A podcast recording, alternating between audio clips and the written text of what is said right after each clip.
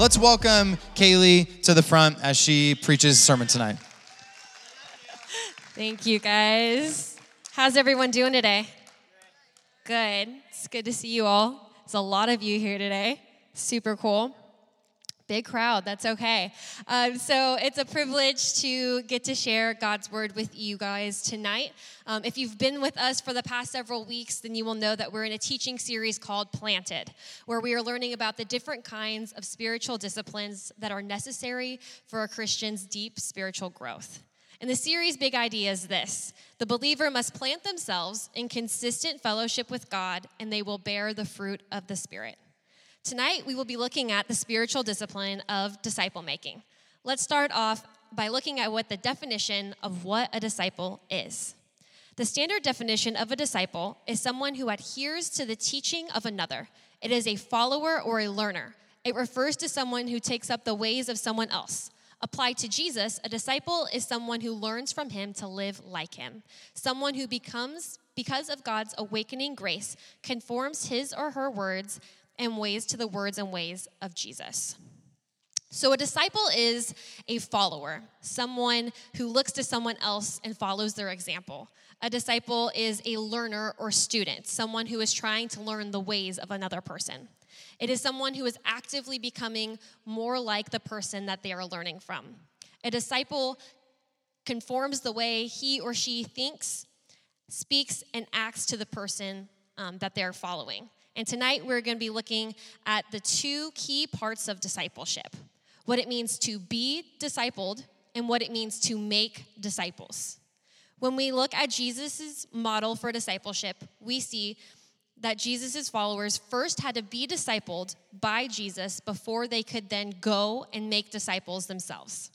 And just like Jesus' disciples, we today first have to be discipled before we can disciple others.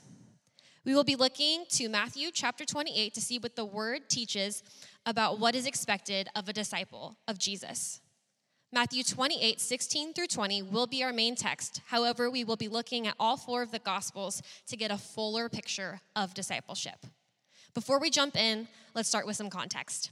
So, in this, in this chapter of Matthew, we're going to be reading about sorry. In this chapter of Matthew, we read about the resurrection of Jesus. From reading the Gospels, we know that after Jesus dies on the cross and is resurrected from the dead, that he appears to his disciples on several occasions over a period of 40 days. In this account that we're about to read, Jesus is meeting with his disciples to give them instructions on their role, duty, and responsibility as Jesus is soon going to depart and go back um, into heaven. Please stand and turn your Bibles to Matthew chapter 28, 16 through 20, as Eliana comes up to read the word. Let's clap for Eliana.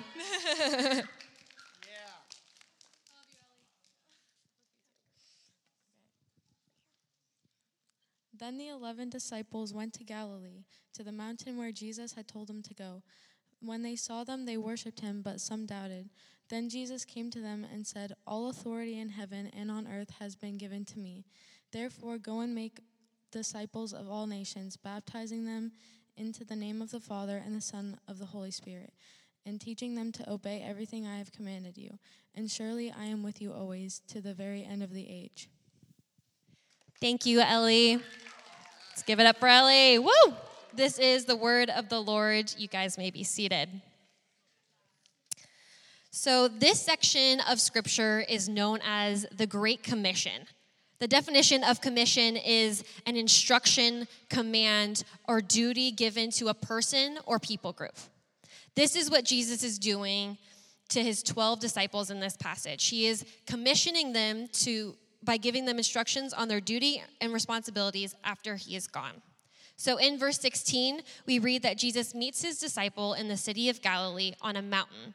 And when they saw the resurrected Christ, they fell down and worshiped him. Then Jesus says, says to them, All authority has been given to me on earth, on he- in heaven and on earth. So, why does Jesus start off by saying this? From the text, we see that it is because what he is about to say flows out of this statement. The instructions and command Jesus is about to give his disciples has to first be understood in light of the authority Jesus has been given. David Guzik says this Because Jesus has authority, we are therefore commanded to go. It is his authority that sends us, his authority that guides us, and his authority that empowers us. So, what are the disciples commanded to go and do? Let's look at all four of the Gospels to see what Jesus is commissioning and instructing his disciples to do. As I was reading about these four accounts of the Great Commission, I found some insight from Jamison Stewart. He says, Each Gospel account records the Great Commission a little bit differently. All of them are correct, they just include different details that fit with the themes of each book. So as we read each Gospel, it is written to a specific, well, notice that it's written to a specific audience. The authors intentionally tailor their accounts to emphasize I can never say the word empathize. Em- emphasis. Okay, someone help me. Emphasize. Emphasize. Thanks, guys. So the authors intentionally tailor their accounts to emphasize what it is that they want to communicate to their audience. The Gospel of Matthew emphasizes Jesus' role as king, as the king of his kingdom, and also as a teacher.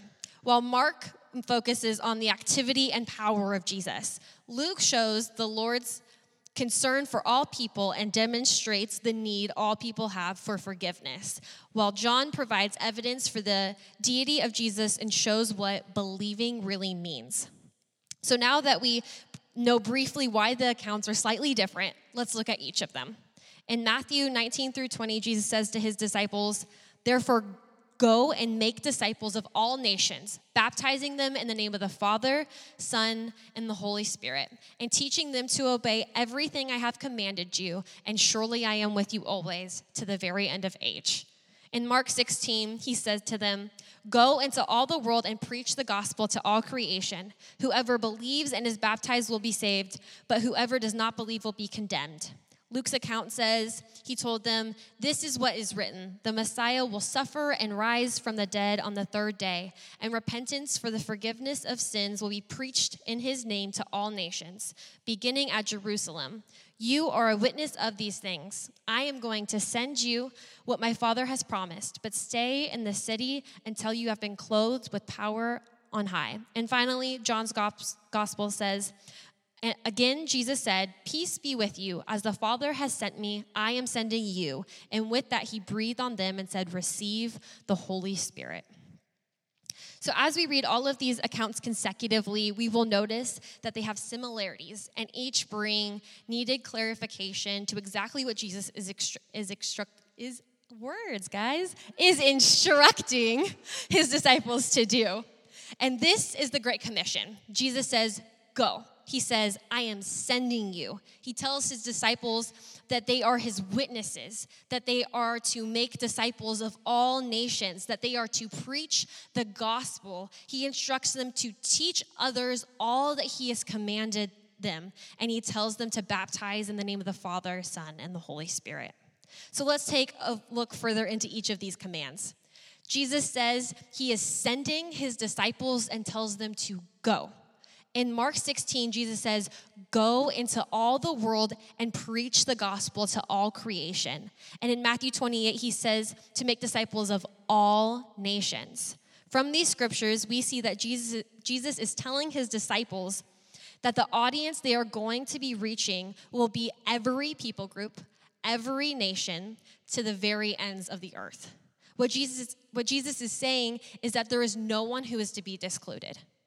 Jesus, des- Jesus desires that every person will hear the good news and come to repentance.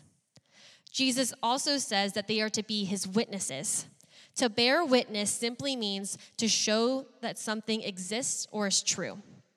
Jesus' Jesus' disciples are to bear witnesses of his life, death, and resurrection, and to make the truth of the gospel known to the world.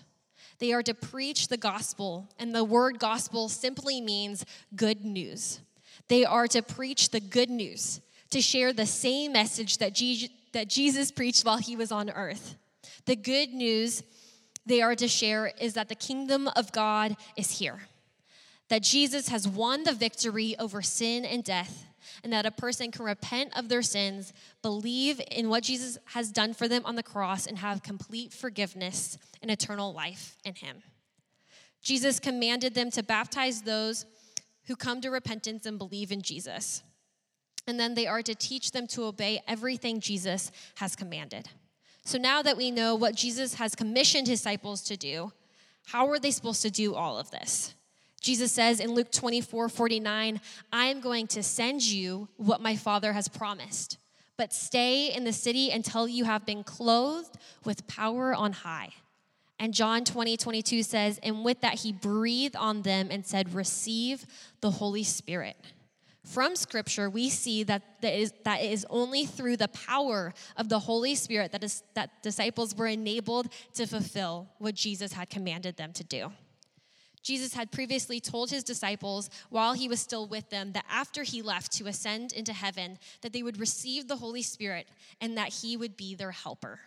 In John 14, 16 through 17, Jesus said to them, I will ask the Father, and he will give you another helper that he may be with you forever. That is the Spirit of truth, whom the world cannot receive because it does not see him or know him. But you know him because he abides with you and will be in you.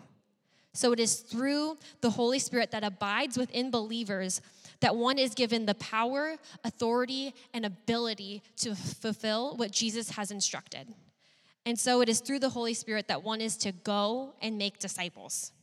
Again, Jesus said to them, Go and make disciples of all nations, baptizing them in the name of the Father, Son, and the Holy Spirit, and teaching them to obey everything I have commanded you. This is how one was to make disciples by going into the world, preaching the good news, bearing witness of Jesus, baptizing new followers, and teaching them to obey Jesus' Jesus's commands, all through the power and enablement, of the Holy Spirit. From scripture, we see that making disciples is not merely converting a non believer into a believer. Discipleship is about doing life with another person. Discipleship takes investment. We see this through how Jesus interacted with his disciples. Jesus ate and drank with his disciples. He traveled with them. He taught them and told them about the good news. Jesus bore witness to them of who God was and shared them with them how much God loved them. Jesus taught his disciples how to pray to God, and he taught them about God's character as a loving and caring father. But most of all, Jesus was an example to them in his speech and in his conduct. In John 13, 14 through 15, Jesus says, Now that I, your Lord and teacher, have washed your feet, you also should wash one another's feet. I have set an example that you should do as I have done for you. Jesus taught his examples with sorry, Jesus taught his disciples with how he lived his life and expected them to follow his example. Now that we have looked at what scripture says about discipleship and how Jesus modeled that with his disciples, let's see what it means for us today. So, what is the goal of discipleship? The goal of discipleship is Christ likeness in character and behavior. Christ teaches that there are specific ways in which this change happens. In John 13 35, Jesus says, By this all will know that you are my disciples if you love if you have love for one another. The purpose of discipleship is for a person to grow in becoming more like Christ in their words, actions, and behavior. Earlier, I mentioned that there are two key parts of discipleship to be discipled and to make disciples. Let's look at what it means for us today to actively be discipled. As a Christian, it is important that we have someone in our lives who is discipling us. For me personally, I have Taylor and Courtney, who are people who are actively discipling me on a regular basis. Taylor and Courtney are both invested in helping me grow as a Christ follower. They are people that I can come to for counsel, people who I pray with, who I read God's word with, and who reminds me of truth. They are people I can look to who model what it means to truly follow Christ. Taylor and Courtney have both been following Jesus for many years and have some really deep foundational truths. And they share their wisdom and insight with me about what they have learned over the years. And through doing life together and learning from them, I am able to grow as a Christian. We each need someone in our lives who can pour into us and who will lead us towards Christ. When looking for someone who can disciple you, it is good to have someone who maybe is a little bit older than you, who has been a Christian longer, who has experience and wisdom that they can share with you. It is only when we are in a place of actively being discipled, of having people who are pouring into us, that we can then go and make disciples ourselves. So, who are people in your life? So, who are people in your life that you can disciple? What can that discipleship practically look like? As I was writing this sermon, I asked myself these questions, and this example came to my mind. I have a friend who was a Christian, but from talking with her and having deeper conversations with her, she confided in me that she didn't have much of a relationship with God. So I began to disciple her by telling her about God's character. I told her how God was a good father who loves her and sees her and desires to have a close, personal, and intimate relationship with her. I began to do Bible studies with her and show her what Scripture has to say about who God is and what it means to follow Him. I started to make a habit of praying with her on a consistent basis. I shared with her my testimony of how God had freed me and delivered me of anxiety and of depression and of so, so much more. And most importantly, I tried to show her who Jesus was by how I lived my life. I tried to reflect God's character in my speech and in my conduct through the Holy Spirit that is within me. So, through God's word, we know that we are called to go and make disciples. You can go to your schools, to your friends, to your family, to your community, and find people who you can disciple. We know that we are all called to be ministers of the gospel. Romans 10 14 through 17 says, How then can they call on the one they have not believed in? And how can they believe in the one of whom they have not heard? And how can they hear without someone preaching to them? And how can anyone preach unless they are sent? As it is written, How beautiful are the feet of those who bring the good news. But not all the Israelites accept, accepted the good news. For Isaiah says, Lord, who has believed our message? Consequently, faith comes from hearing the message, and the message is heard through the word about Christ. We see that it's so important that, that we are ambassadors of the gospel, that we're ministers of the gospel, and you can do that to anyone, to the people at your school, to your friends, just sharing the good news about, about who Jesus is and what Jesus has done for them on the cross. Because maybe they don't, they don't understand. They don't understand that, that it's an act of love, it's an act of grace. It's, it's from a father who is, is good and who sees them and knows them and wants good things for them. And maybe they don't know that. But you have that message. You know that message. You come on Wednesday nights. You've heard that message preached to you. God says that we're ambassadors of His word, that we are, we are commissioned to go. Doesn't need to be to Africa. We don't need to go on a missions trip. We can go to our school. We can go to our friends. We can go to our family. And we can tell them about who Jesus is. We could tell them about the character of God. We could tell them the good news that Jesus paid in full Jesus paid in full for their sins, that they can have complete forgiveness in Him. We are all witnesses to what Jesus has done in our lives. I am sure that some of you have a testimony of God's goodness, ways He has impacted you and worked in you or your family's lives. And you can share that again, you could share that with your friends or your family, just like I shared with my friend.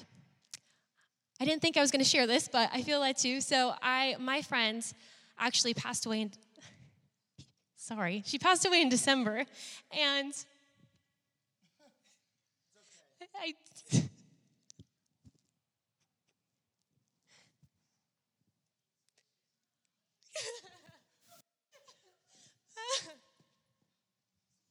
I know, I'm sorry. Um, yeah. Um,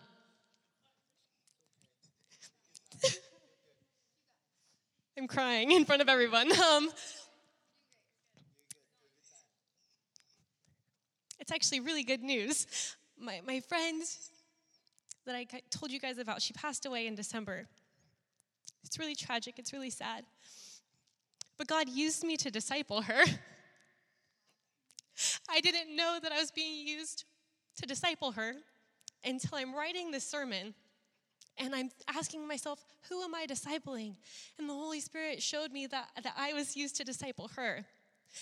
That she claimed to be a Christian but didn't have a relationship with God. She didn't know that God was a good father. She didn't know that God loved her. She didn't know that she could have a personal relationship with Him. And I told her, I told her the good news. I told her, Jesus loves you. I told her that it is, it is not about works or a number that you get to. It is about Jesus loving you and dying on the cross for you. And I mean, I just told her what was on my heart. I shared with her what God has done in my life. I shared with her the impact that, that God's had in my life. And I don't even know, but I just know that it makes such a difference. It makes more of a difference than we could ever know because I did not know that by discipling her that I can be secure and know that she's in heaven now, that she's with Jesus now because I got to disciple her, because I got to pray with her, because I got to do Bible studies with her, because I got to watch her grow.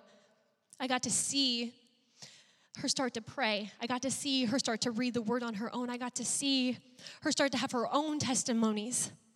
For her to come to have a relationship with Jesus not just say, profess with your mouth that you believe in God, but have true faith, to have a true relationship with God. There's a difference. And she had that. And I know that she's with him. And I know that she's with him. And that is such a big blessing. It's such a huge blessing. And you guys, I just encourage you guys, you guys all have the message of the gospel. You have the message of the gospel. There's a friend who needs to hear it. I promise you there is. And you don't know that they need to hear it, but the Holy Spirit knows, and the Holy Spirit's within you. The Holy Spirit is within you. Be obedient to his leadings. You have a friend that you feel like you need to pray for, pray for them. You have a friend that you feel like you should invite to a Bible study? Do a Bible study with them. I mean, I was just she's never done Bible study. I was just like, hey, let's let's she literally lives in Georgia. I'm like, let's FaceTime. Let's read Romans 8. That's my favorite chapter. Let's go. Like, let's talk about this. I don't necessarily know what it means, but we'll figure it out together. I mean, you start somewhere, guys. It's the hope, it's eternal life. It matters. It matters. The gospel matters. We can all be ambassadors of it. Okay, I'm gonna go back to my notes. I'm wrapping up. Um, thanks, guys. We can all help teach each other to obey Jesus' commands. We can share the truth of God's word with others. Like I say in my notes, you can do a Bible study with a group of friends. You can, you could do it. You could do a reading plan. You know, the YouVersion Bible app, do a reading plan. I mean, that's what that's what I did with Emily too. I mean, you'd find any way that you can. Text them a scripture verse every morning. I did that. I did that with her. I would just text her random scripture verses there's so many different ways that, that you can you can do it there's so many different ways that you can share the gospel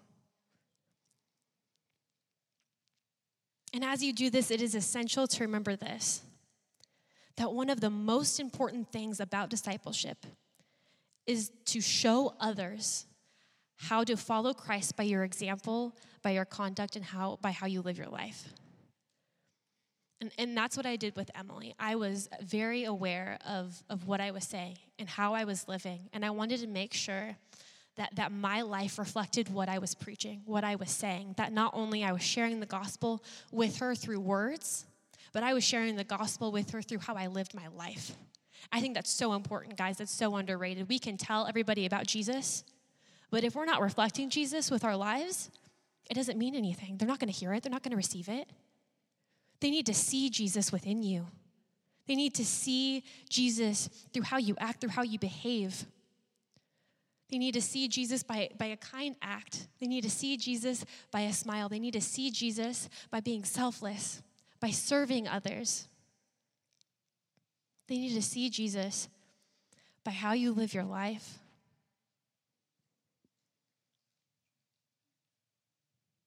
And the only way we can live this out is through the power of the Holy Spirit that lives within us. We are enabled by the Holy Spirit that lives within us. He is our helper, He is the Spirit of truth. He enables us, He gives us the power to be able to have the fruit of the Spirit, to be kind, to be compassionate, to be gentle, to be humble, to be, I don't have it memorized, but to, to, to reflect Jesus, we need the Holy Spirit. The Holy Spirit is within us, and He will speak through us to others. He will love others through us. If we let Him, if we allow Him, we can quench the Holy Spirit. We can, it's true. Are we allowing the Holy Spirit to reflect Jesus through our lives?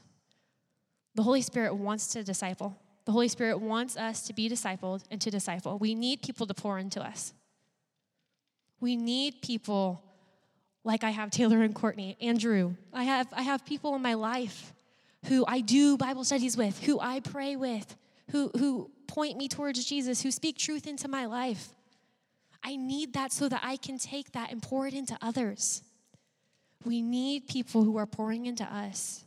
We need people who are discipling us. We see that in the example with Jesus and his disciples. The disciples were with Jesus for many years. I can't remember how many. Three? Okay. They were with Jesus for three years, being discipled by him, learning from him, learning his way, seeing how he lived.